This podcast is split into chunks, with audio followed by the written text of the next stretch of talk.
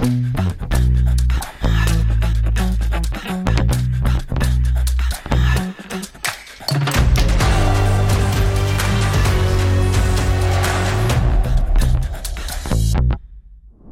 Salve a tutti e benvenuti a Fix It in Post, il primo podcast italiano sugli effetti visivi, pensato, scritto e realizzato da chi di effetti visivi ci vive. Io sono Luca Auletta e sono qui con due miei grandi compagni che mi accompagnano quotidianamente in tantissime avventure, Mario Baluci ed Emilio Sapia. Potete anche salutare. Ciao Ness- Ehi, ciao. Ness- nessuno ve lo vieta. Ok. Ciao a tutti. Allora, Ciao. in questo, episo- in questo podcast, ogni episodio, vi racconteremo delle storie, curiosità e gossip eh, di un mondo che viene secondo me un po' troppo trascurato, giudicato solo dal risultato, ma dal percorso che viene intrapreso. Percorso che siamo chiamati a costruire a suon di tecniche, software, hardware e perché no, anche tanta furbizia. Adesso tocca ad Emilio, però Tocca Emilio, ad Emilio, eh, Ah, ti- dovete, sa- dovete sapere, usciamo un attimo dagli schemi, che noi abbiamo provato a preparare una scaletta di, questo, di questa avventura che ci apprestiamo a cominciare, ma i miei colleghi non sono proprio avvezzi a queste cose, quindi c'è una scaletta, ma ognuno dovrebbe dire qualcosa. Dai, Emilio, proviamoci almeno. Io posso Mario, cantare di una cosa canzone. parliamo? Ridimelo, Io dovevo dire. Mario, Mario, allora di cosa parliamo oggi? Ecco. Parliamo del perché, caro Emilio, del perché quest'estate eh, è, diciamo così, pregna di chiacchiericcio sul mondo dei VFX che di solito non è che siano così, così tanto, diciamo, presi in considerazione dal, dal gossip. In modo particolare parleremo del fenomeno Barbenheimer, cioè la fusione di Barbie e Oppenheimer, della, e della, diciamo, del movimento no CGI che si sta un pochettino, diciamo così, facendo, facendo avanti nel mondo, soprattutto dei registi. Detto bene, Luca? Benissimo, fantastico. Beh, Barbenheimer mi sa tanto di un cattivo di un film. Non so perché lo, lo sento come villain, questo, questo termine mi- mi piace tantissimo. Abbastanza. Allora, un po' di background. Eh, tutti e tre facciamo ogni giorno effetti visivi e lavoriamo in questo settore. Quindi ascoltiamo, leggiamo tantissime informazioni riguardanti anche opere che ovviamente non lavoriamo noi, special modo opere che vengono da oltreoceano. E tante volte sentiamo delle cose che un po' ci, ci- ci- ci disturbano, ci creano, non so, si creano questi movimenti eh, guidati da tanti meme che si vedono online che non so, a me disturbano un pochino il fatto che gli effetti visivi vengano eh, presi come una cosa che devono funzionare per forza e devono essere sempre perfetti. E tante volte non si pensa a quello che c'è dietro. Ma Eh. il mestiere, diciamo, di fare VFX è un mestiere infame di base perché fai bene il tuo lavoro quando nessuno si accorge di quello che hai fatto. È fatto certo. Tranne bene quando non ovviamente si vede, casi vero. in cui ci sono gente supereroi che volano, che sparano raggi dagli occhi, eccetera. Lì si presuppone che non sia vero. E- Eh, però è un mestiere Però tante di queste critiche, tante, tante di queste critiche arrivano proprio in quei film là, in quelle serie televisive lì. Mm, In questo momento viene in mente la serie Loki, eh, dove c'è in un certo punto eh, una faccia che compare dal nulla, non, non ricordo il motivo e perché, e tutti quanti dicevano che è una bad CGI perché era brutta. In realtà quello non era neanche CGI, quello era un compositing in tutto ciò, quindi Mhm. e sono cose che io non riesco a comprendere il perché la gente si accanisce così tanto. Forse perché le aspettative troppo elevate? Non lo so, e può essere che sia anche il fatto che siamo abituati da boh, decenni ormai a vedere CGI ovunque aspettarci che esista e che sia sempre, come dire, la, la meglio figata di sempre. Però ecco appunto, non è sempre detto che ci sia né tempo né soldi né presupposti per riuscire a fare sempre un lavoro fatto bene. E quindi a volte, come dire, bisogna andare a risparmio. E quindi il risultato non è sempre il migliore possibile, diciamo. Il punto è che lo spettatore medio dovrebbe imparare a capire questo punto che tu hai appena citato, il fatto che eh, tutto si basa ovviamente su una questione economica ed ogni cosa, ogni lavoro intrapreso viene intrapreso con un fondo di costo. Quando i soldi non sono abbastanza, ovviamente si tende a fare le cose in maniera più come posso dire, mi viene soltanto un termine napoletano, uh, arronzare. Piccio napoletano. Ah, arronzare non l'ho mai sentito, scusa la mia ignoranza. Madonna, che, che brutta persona. Eh, scusa. Eh, in maniera un po'... Aiutami Mario, tu che capisci il napoletano. Accroccato. Accroccato. Capisci yes. il romano, non capisci il napoletano. Eh, il romano purtroppo è il linguaggio della tv e del cinema, quindi... Ecco, un altro punto su cui potremmo parlarne, però... Uh, quindi c'è questo aspetto che il pubblico non riesce a comprendere, non comprende che dietro un film un, ci sono dei tempi e dei costi. Ecco, però sì, volevo farti questa, non ti dico precisazione, ma volevo aggiungere al tuo ragionamento questa cosa, e cioè che non è necessariamente sempre una questione di soldi. Cioè a volte può capitare che i soldi ci sono anche, ma c'hai de- delle deadline talmente corte che non c'è tempo di fare le cose e quindi cioè, puoi essere pieno di soldi e puoi riuscire a fare, che ne so, hai il budget per fare le meglio cose, però le devi fare in, che ne so, un mese, devi fare 200 shot in un mese e non c'è verso, non puoi, a meno di, come dire, suddividere il lavoro su tantissima gente, però ecco, a volte anche semplicemente una questione di tempo, proprio non c'è tempo. Secondo me ci sono da aggiungere anche altre due cose, che, che è un discorso molto vasto che si può guardare e analizzare da tantissimi punti di vista. Un, una cosa da dire è che prima gli effetti visivi si utilizzavano principalmente per fare quello che non si poteva fare dal vero. Adesso si utilizzano sia per quello, ma anche per risparmiare piuttosto sì. che andare in una location e facciamo un green screen. Non perché non ci possiamo andare in quel posto, che non è la Luna, Marte, lo spazio-tempo, ma è semplicemente una, un posto dove costa di più eh, fisicamente spostarsi piuttosto che mettere un telo verde e appiccicarci un fondale. Delle volte appunto si fa per risparmiare.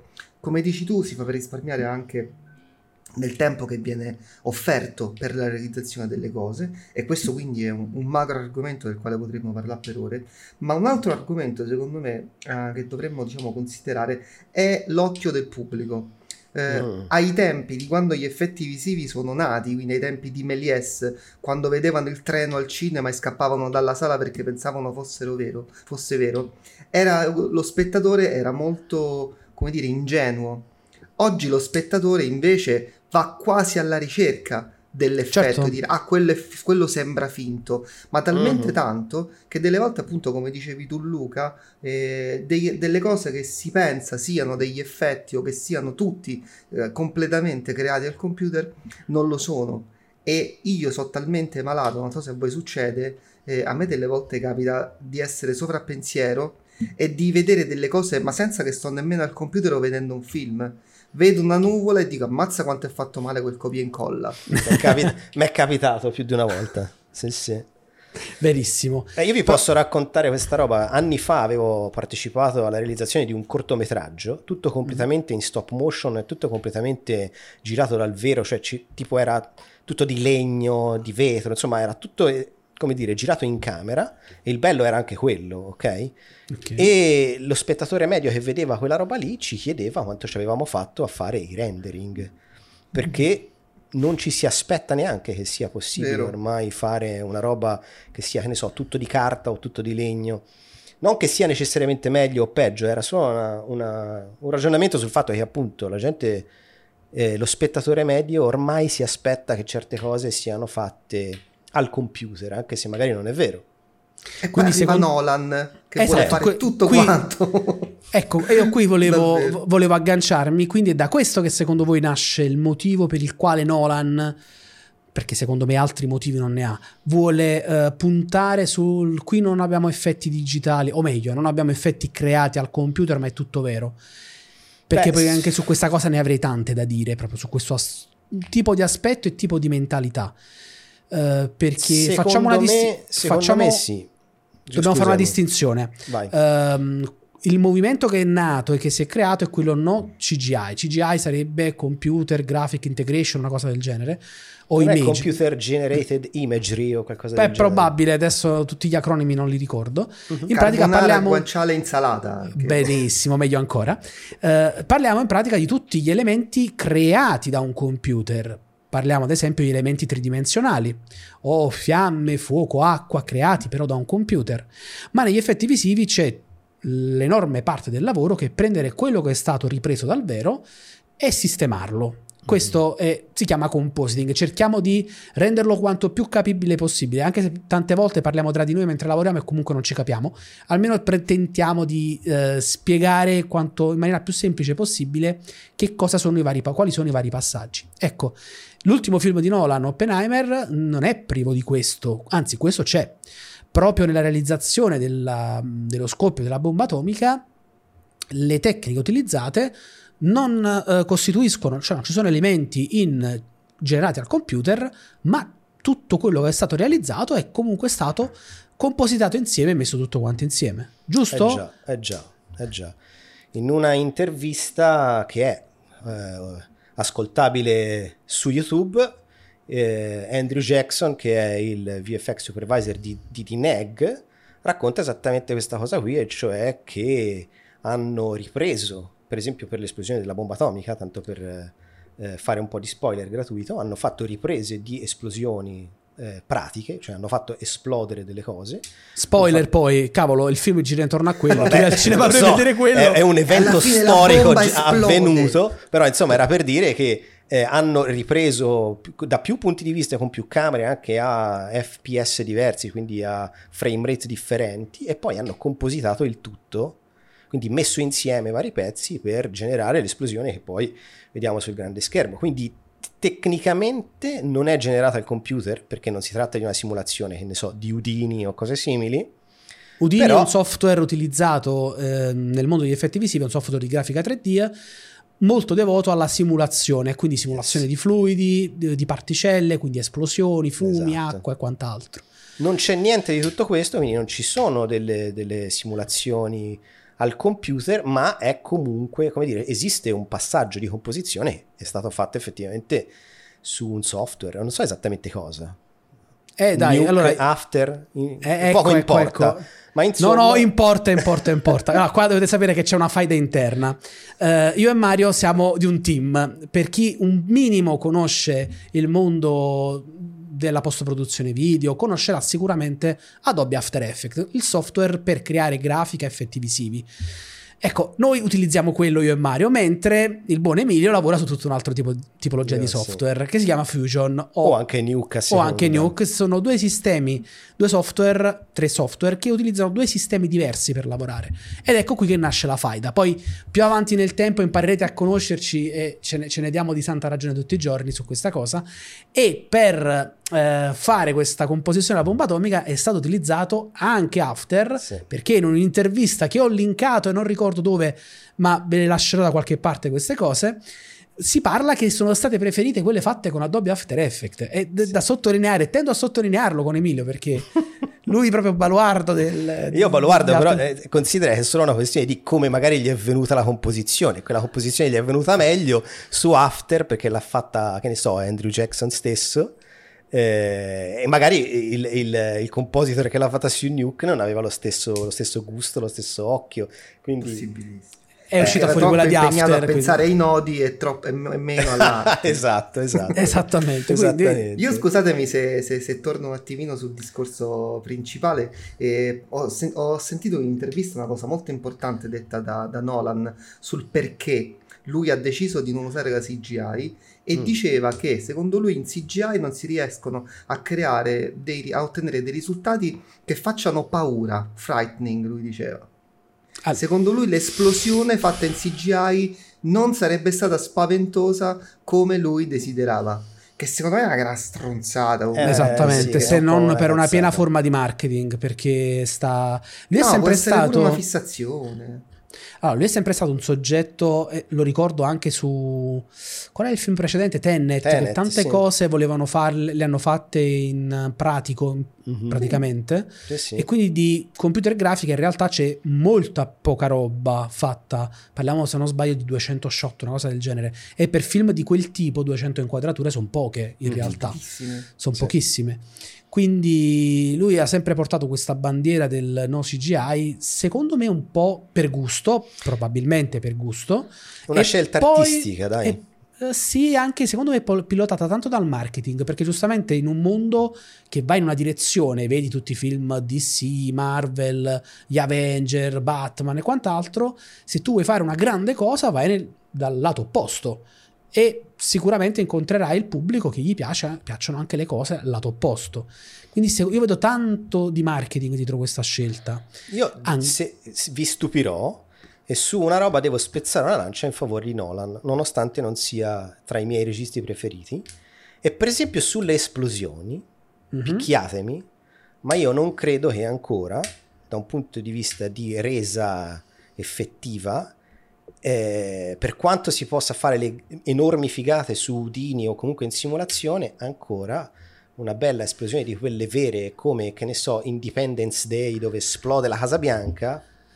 Per esempio a me quella non piace, a me quella non piace, mm, troppo pirotecnica. Beh, sì, beh, beh, certo, poi ovviamente dipende anche dal gusto di chi fa quelle, quell'effetto pirotecnico, certo. ma un certo tipo di esplosione di quelle vere fatte davvero bene ancora secondo me non ci siamo arrivati. Non lo so, e secondo da quel me... punto di vista un minimo posso anche comprendere il perché da un, che ne so, eh, magari appunto come ti dicevo scelta artistica o comunque scelta di gusto che Nolan dice ma se io posso e ho i soldi faccio esplodere un aereo e un hangar piuttosto che fare la simulazione in Udini. Eh, per esempio, però, quella cosa dell'aereo in Tenet me la collo perché eh. almeno lì Uh, è proprio vero, cioè tu l'aereo eh certo. ce l'hai vero.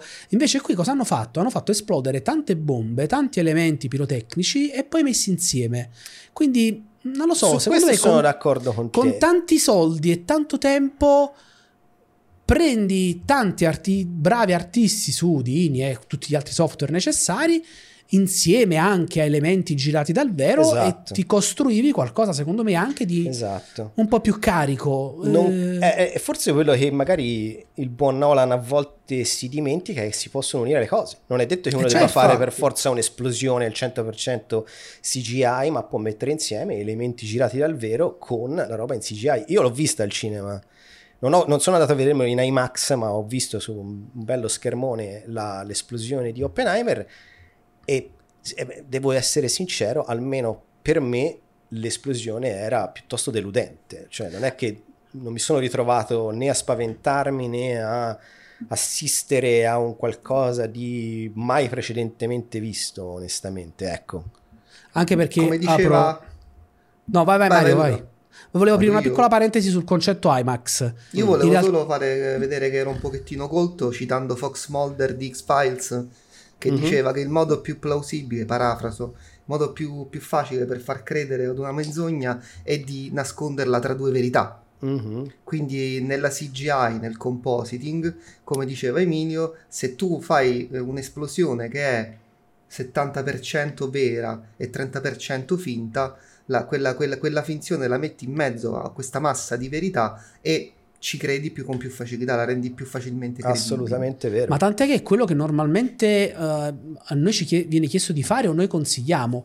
Quando ci viene chiesto di fare delle esplosioni, non so, una battaglia, una bomba che arriva, tante volte noi chiediamo uh, al regista, alla produzione, ma un'esplosione vera, anche se piccola, viene comunque fatta perché quella noi possiamo andare inserendo degli elementi CGI o compositati prendendo da, del, del, footage stock andiamo ad ingrandirla ma una base di pratico ci deve sempre essere quindi io sono d'accordo sulla base mm-hmm. pratica però dire che soltanto eh, una cosa vera può essere vera, no, non sono d'accordo perché significa sminuire. Però, però questa, roba, questa roba sul pubblico, almeno in questo momento storico, un effetto lo sta avendo. Vi faccio un esempio. Oggi stavo scorrendo Instagram e mm-hmm. fra le persone che seguo c'è Dario Bressanini, non so se avete presente, sì. e lui raccontava che è stato al cinema a vedere Oppenheimer e raccontava no, quello se gli è piaciuto o non gli è piaciuto e quant'altro. Alla fine sua, del suo ragionamento ci mette anche il fatto che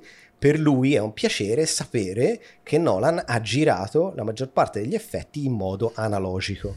Ora io a Dario Bressani gli voglio bene, e lo adoro, però non c'è niente di veramente analogico negli effetti di Oppenheimer. È cioè, comunque tutto digitale. Alcune cose, no, alcune cose effettivamente sono state girate dal vero, ci sono alcuni degli effetti dei particellari che magari sono, che ne so, delle vasche oppure eh, gli, gli elettroni intorno all'atomo hanno effettivamente girato in modo pratico delle cose però molto spesso si tratta poi di elementi che sono stati comunque compositati in un secondo Certo. momento. Ma io ho anche amici che su, su Facebook, ah, Oppenheimer, bellissimo, hanno girato tutto dal vero.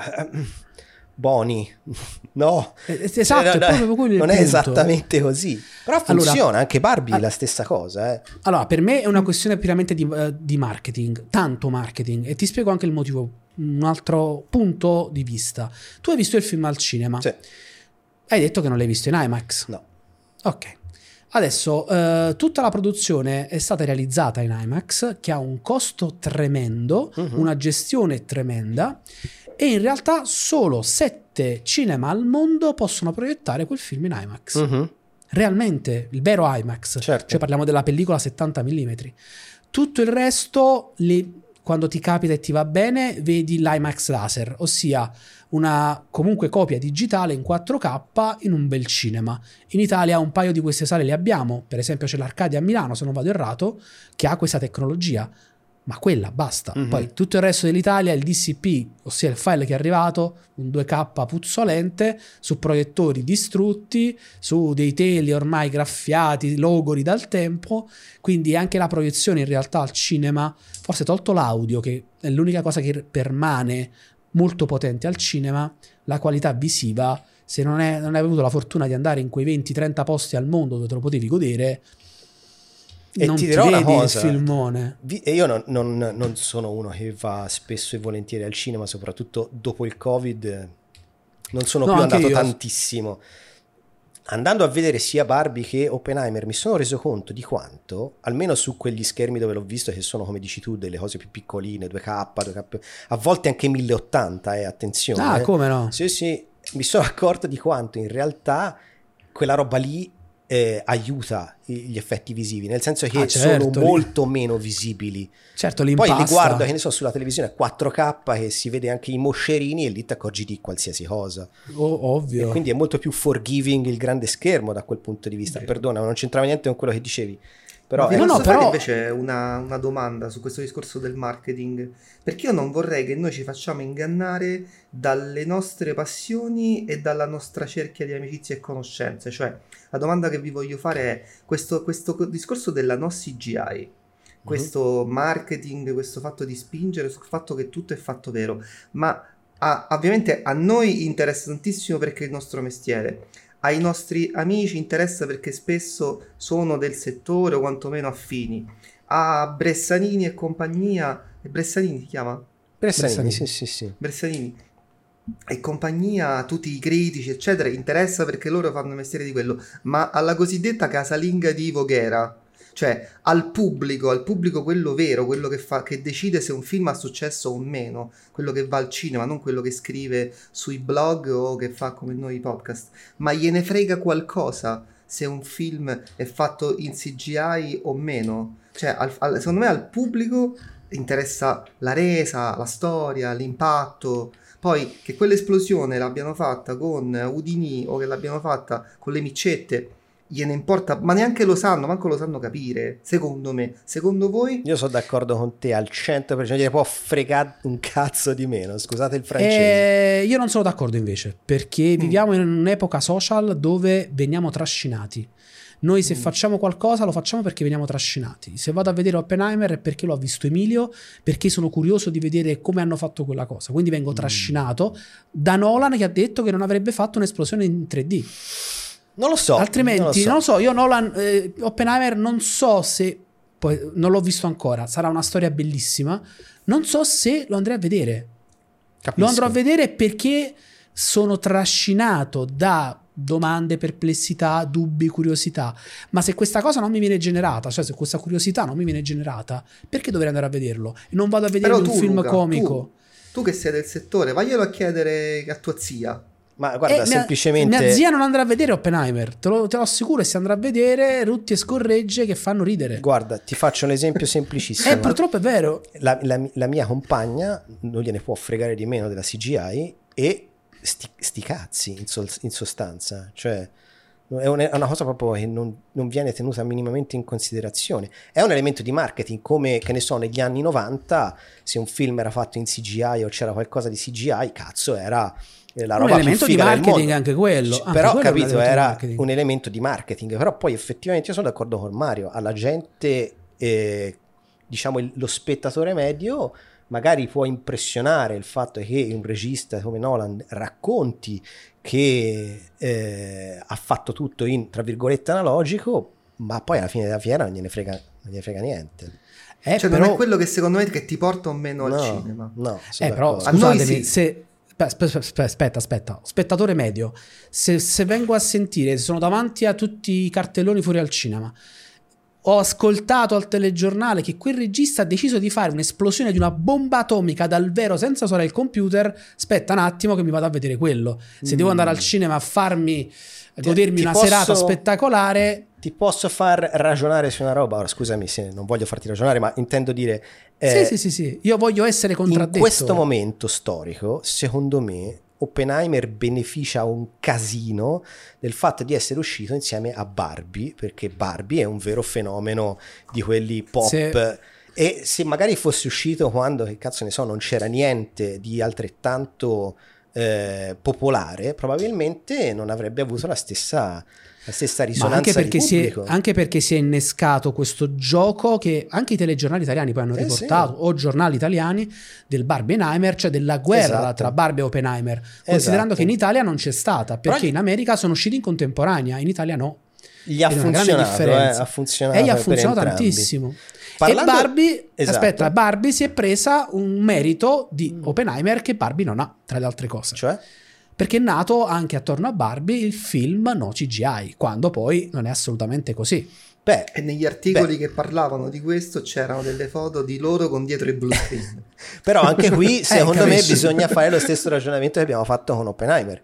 Anche in Barbie di effettivo lavoro di modellazione e di rendering non c'è moltissimo. C'è tantissimo lavoro di miniature, set design, cioè hanno effettivamente costruito cose. Non sempre tutto, ma c'è forse meno CGI di quanto non ci si aspetterebbe. Ed è effettivamente Vero. anche qui, secondo me, una scelta registica. Eh Ma, Sì, ma è una scelta e funziona da Dio, nel senso che se tu ti vedi eh, loro dentro quei, eh, dentro quei modellini, dentro quei set, effettivamente te la dà quella sensazione di Alla fine Barbie la è casa di Barbie, esatto. Eh. E funziona alla grande. Il, il compositing e i VFX ce ne sono uno sfacello. Una caterva, una leggevo caterva, ma 2700 inquadrature da una parte. ma, le- ma effettivamente se devi essere se devi andare a guardare il pelo dell'uovo non è che c'è tantissima CGI intesa come 3D e rendering se tu se ti vai a vedere i, i crediti su IMDb di Barbie ci sono tipo 200 persone che hanno lavorato ai VFX 207 artisti e 5, società. esatto ma i, i- Quelle, credi- quelle accreditate, eh, Bravissimo. poi Eh, questo è un altro tema di cui bisogna parlare riguardo Eh, a sì. Oppenheimer, secondo me, che questa è una roba abbastanza importante. Eh, su Barbie, pochissimi sono quelli, che ne so, i 3D generalist, rendering artist, quelli che si occupano di illuminazione, non sono effettivamente tanti. Però da lì a dire che non ci sono effetti visivi, ragazzi, E quello è il punto. ce ne corre veramente tanto. Ce ne Ma l'inghippo infatti secondo me sta anche, cioè è quasi, è quasi semantico il problema più che altro, che poi Yes. viene volgarizzato dalla- dal chiacchiericcio, dalla stampa perché devono fare i titoli de- de- degli articoli, Mhm. però alla fine c'è Nolan quando dice che non vuole usare la CGI, vuole in- secondo me intendere che a lui non piace che quando un- un- un'inquadratura è, è completamente CGI, cioè completamente fatta al computer, dove non c'è nulla che è stato girato con una telecamera, ma Sì. non penso che Nolan sia contrario al compositing. No. La, la- là dove No, la in questione realtà- semantica in real- è in realtà ma il compositing è CGI? Cioè, se, se l'immag- se la CGI è Eh. un'immagine generata al computer, se io prendo delle fiamme e della polvere e le mischio assieme, sto Eh. facendo un compositing, quello è CGI? Eh, boh. Eh, in parte, sì, capire. in parte sì, però è una, roba, sì. è una roba che effettivamente, se ci pensi, un tempo con moltissimo sforzo si poteva fare. Otticamente, no? Con multiple esposizioni, mascherini, cioè lo facevano anche male, cioè peggio di come si fa oggi Cioè, con il computer. vedi, vedi il primo Star Wars fare. era co- Vedi, il primo Star Wars era per la maggior parte fatto Sì, così. sì, esatto. Il problema è che oggi come fai a non definirlo qualcosa di generato al computer? Anche se non è 3D ed è uscito da un programma di grafica tridimensionale, montare insieme 200-300 inquadrature di un'esplosione per farne una gigantesca, ragazzi, è una cosa fatta al computer. Sì, sono Cioè, d'accordo. partendo da immagini reali, ma è comunque fatta al computer. Devo, devo dire che secondo me Mario prima ha riassunto la cosa molto bene, citando, non mi ricordo più chi, perché non mi ricordo chi, volevo anch'io fare il colto, ma ho perso il... Ho perso, Fox bravissimo. Ma Mario è il colto del gruppo. Eh, Eh, eh, esatto. Eh? E quella citazione secondo me è perfettamente adatta a quello di cui stiamo parlando, e cioè che come in Barbie così in Oppenheimer il giusto, il giusto mezzo è quello che funziona di più.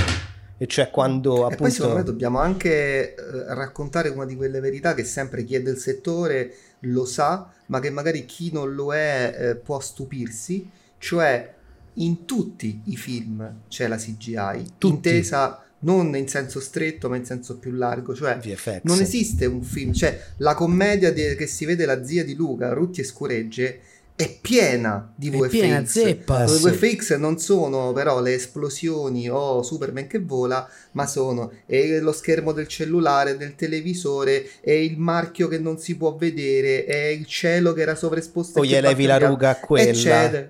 Esatto. Gli elevi E la ruga, l'herpes. l'herpes, o gli allarghi gli occhi o li restringi. Eh, esatto. È Quindi- è. Quindi anche i film più beceri sono pieni di CGI e, e i film di Nolan. Il film di Uh. Nolan è pieno da questo punto di vista perché sono sicuro che gli è successo a Nolan che un boom, un microfono entrasse in campo nell'inquadratura per sbaglio e che l'abbiano dovuto cancellare. Allora, su questo potrei, almeno su Oppenheimer, avere qualcosa da ridire perché avendo girato in IMAX, evidentemente erano lì come d- tipo delle, delle iene a eh, far sì che non sbagliassero un cazzo perché se sbagli ti parte un sacco di soldi. Ecco, girare in pellicola 70 mm o girare in Alexa in digitale da un punto di vista economico fa una bella È differenza. completamente diverso. Quindi sì. se devi girare a 70 mm ci stai molto più attento, eviti, Eh, le però- cazzate eviti di farle, insomma. Vuoi vedere, vuoi vedere che l'errore non è nato? Ma non è sì, successo? sì, può essere, però non- eh, sempre in, quella, in quell'intervista di Jackson, lui diceva che le cancellazioni, che sono una roba, i clean plate, quelle robe che noi purtroppo conosciamo fin troppo bene,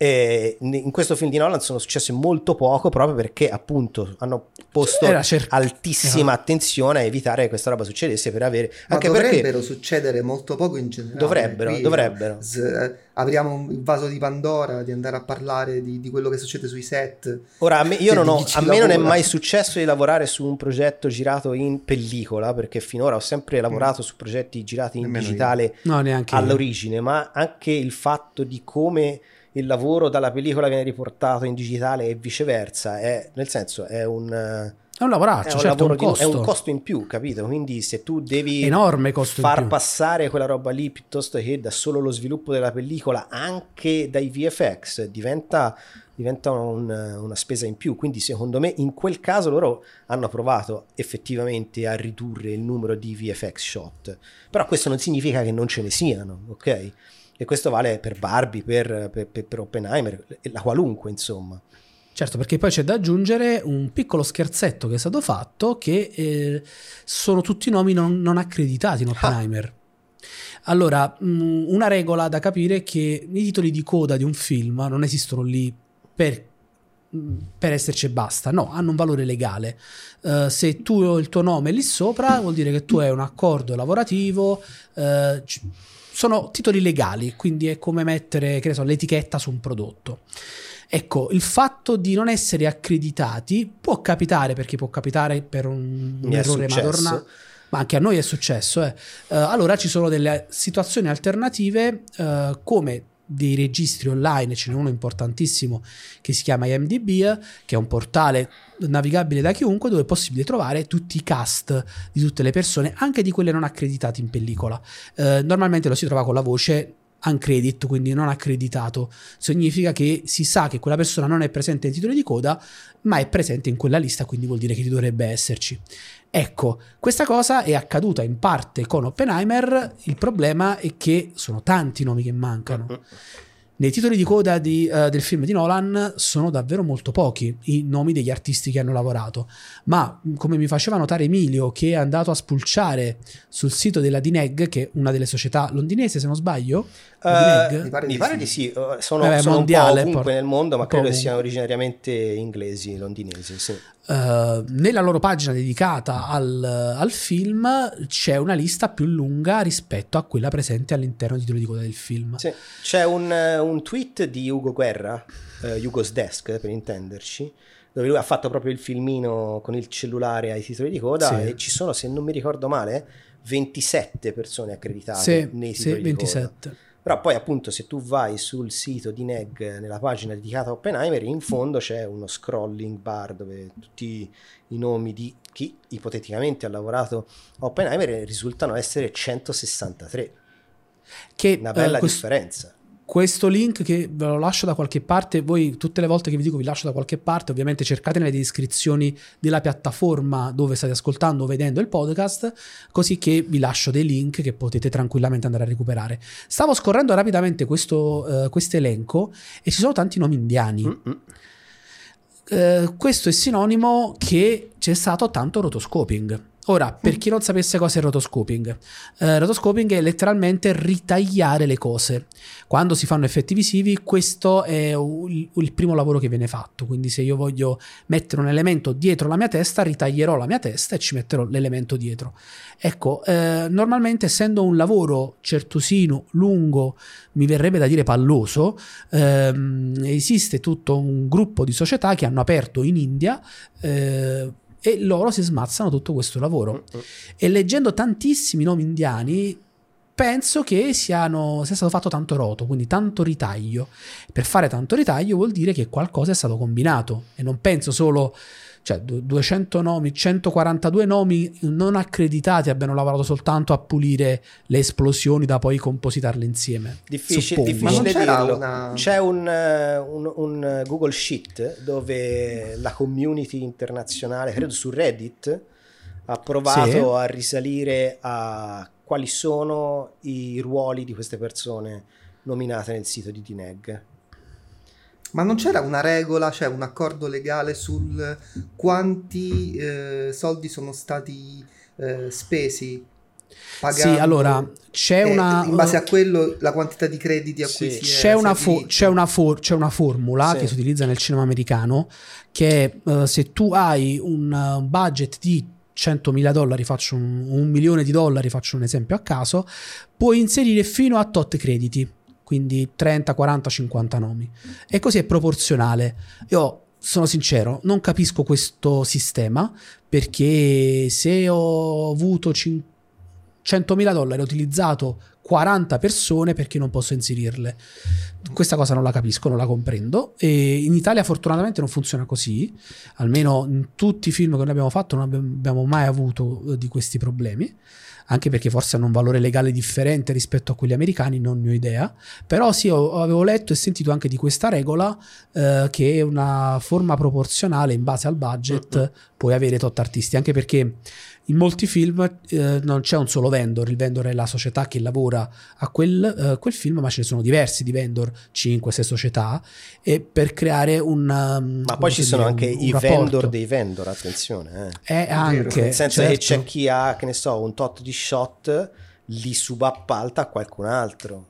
Quindi... E quelli non vengono accreditati sicuramente. No quelli sicuramente mai, non prendono crediti, mai, quindi mai, soltanto una ragione economica. Vengono, cioè, poi se vai a vedere su, eh, su, su IMDB, allora sì, allora spuntano fuori i crediti. Io, a me era capitata una roba simile tempo fa, stavo lavorando a un fi- mi pare fosse The Grey Man. Mm-hmm. Eh, mhm. per questo studio americano, lo studio americano appariva come nome nei crediti, ma tutti quelli che avevano lavorato per lo studio, essendo comunque una quota di eh, di shot molto bassa rispetto a tutti gli altri vendor che avevano lavorato, non c'eravamo nessuno, c'era solo il nome del, dello studio. Della società. Poi se vai a vedere su IMDB effettivamente poi c'è, c'è anche il mio nome, me lo sono fatto aggiungere, insomma. Però è una roba che capita molto spesso, molto volentieri.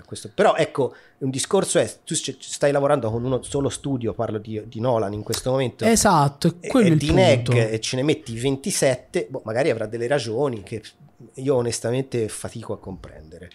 E Marketing. credo che la stessa cosa valga anche per Barbie. Anche per Barbie non ci sono tutti quanti eh, perché sono più di 200 se non sbaglio i VFX artist sì. al momento accreditati su IMDB, ma non sono altrettanti quelli accreditati nel film. Però penso che qui viga quella regola di cui può parlavamo essere, io e Mario, eh, dove per bilanciare il nome, il numero di nomi, ovviamente viene imposta una regola che non concepisco. Essere. Però mi sa più di realtà questa cosa piuttosto quella di Oppenheimer, dove secondo me Nolan sapeva, o Nolan, la produzione, chiunque esso sia, sapeva che la gente sarebbe andata a spulciare perché oggi purtroppo si fanno le pulci a qualsiasi cosa. Sì, sì. Quindi è difficile che non vengano fatte le pulci a progetti così grandi, anche perché parliamo di tanti milioni. Beh, a me viene sempre in mente quando si parla di film senza effetti speciali, il primo che mi viene in mente è Top Gun Mavericks che è tipo ho amici amanti del cinema che mi dicono ah bellissimo hanno girato tutto quanto dal vero non c'è mai CGI ma Emilio già, ti fermo non, non, dare la risposta già. perché sarà oggetto di un prossimo episodio. Quindi lì, lì, mi sale un po' il crimine ragazzi ve lo devo dire. Ragazzi ne, ne, no, non ti sbilanciare troppo. Emilio non ti sbilanciare okay. troppo perché altrimenti ci bruciamo un episodio. Quindi fermami, sarà oggetto di un altro fermami, episodio. se no poi mi sale il crimine mando qualcuno su a Milano e vengo a fa- ti faccio venire a fermare. Dai, grazie. Insomma, Secondo me possiamo, possiamo, riassumere un po' la puntata, ma anche fare delle domande a chi ci sta ascoltando. Cioè, sono pienamente detto, d'accordo. A Nolan non piace, non piace la CGI perché secondo lui non si può rendere per bene come le cose pratiche vere. Quindi, domanda. Eh, quindi, a voi che vedete i film piace la CGI oppure anche a voi vi fa schifo, vi sta antipatica? La ecco. CGI è eh, solamente quando qualcosa è generato completamente dal computer o anche il compositing è CGI? Secondo me, certo. perché questa è una risposta quasi filosofica, una domanda quasi filosofica. Certo. Quindi tutti, e... la domanda è: tutti gli elementi passati all'interno di un computer sono comunque eh, CGI? CGI. O, eh, quello è il punto. Anche io se... vorrei sapere, proprio per, per, per, per sviscerare la psiche di tua zia e di tutte le sue consorelle, sapere se chi ci ascolta eh, se è andato a vedere un film come Oppenheimer o come tanti altri perché non era stato girato con t- troppa quasi nulla uh, di intervento del, del, computer. Se per voi questo, questo, aspetto del marketing, se effettivamente è attraente oppure non me ne frega niente. Bene, allora tutte queste risposte a queste domande potete darcele sicuramente alla nostra mail ufficiale che vi linko sempre da qualche parte, quindi dipende dalla piattaforma, troverete l'indirizzo e soprattutto se ci venite a trovare sui nostri profili Instagram che vi linko sempre allo stesso punto perché sarebbe un po' stupido dirli a voce perché se state guidando o siete a letto, state, state cenando, state ascoltando il nostro podcast, non li potete appuntare. Quindi ve li segniamo, venite a, a scriverci le vostre risposte così che noi possiamo rispondervi o in privato o in un episodio. Perché no? Insomma, eh, a me questo primo episodio è piaciuto particolarmente. Non ci siamo scannati più di tanto. Io pensavo Strano. che saremmo andati peggio, Perché? che sarebbe successo di peggio. Non lo so, avevo questa. Siamo andati d'accordo poi. io ed Emilio, una cosa che succede. È una proprio... cosa che non succede mai, capito? Quindi... Ma finché non si parla di After va benissimo tutto. È vero. Eh, nel senso, quando si arriva ad After FX, lì, lì è fatta, non c'è più niente da fare. Non c'è più niente da fare. Esatto. Allora, signori, noi vi ringraziamo per aver ascoltato, visto, ascoltato e visto, perché sono le ultime due opzioni che esistano. Uh, Fix It in Post. Noi ci vediamo prossimamente con un nuovo episodio che scoprirete sempre i link qui sotto perché troverete il nostro calendario. Va bene? Un caro saluto a tutti, io sono Luca. Emilio qua. Emilio là. Mario, ciao. E Mario. Un saluto La a tutti. La spontaneità, eh? La spontaneità piena, guarda, quando non ciao, si parla. Ciao mamma, ciao.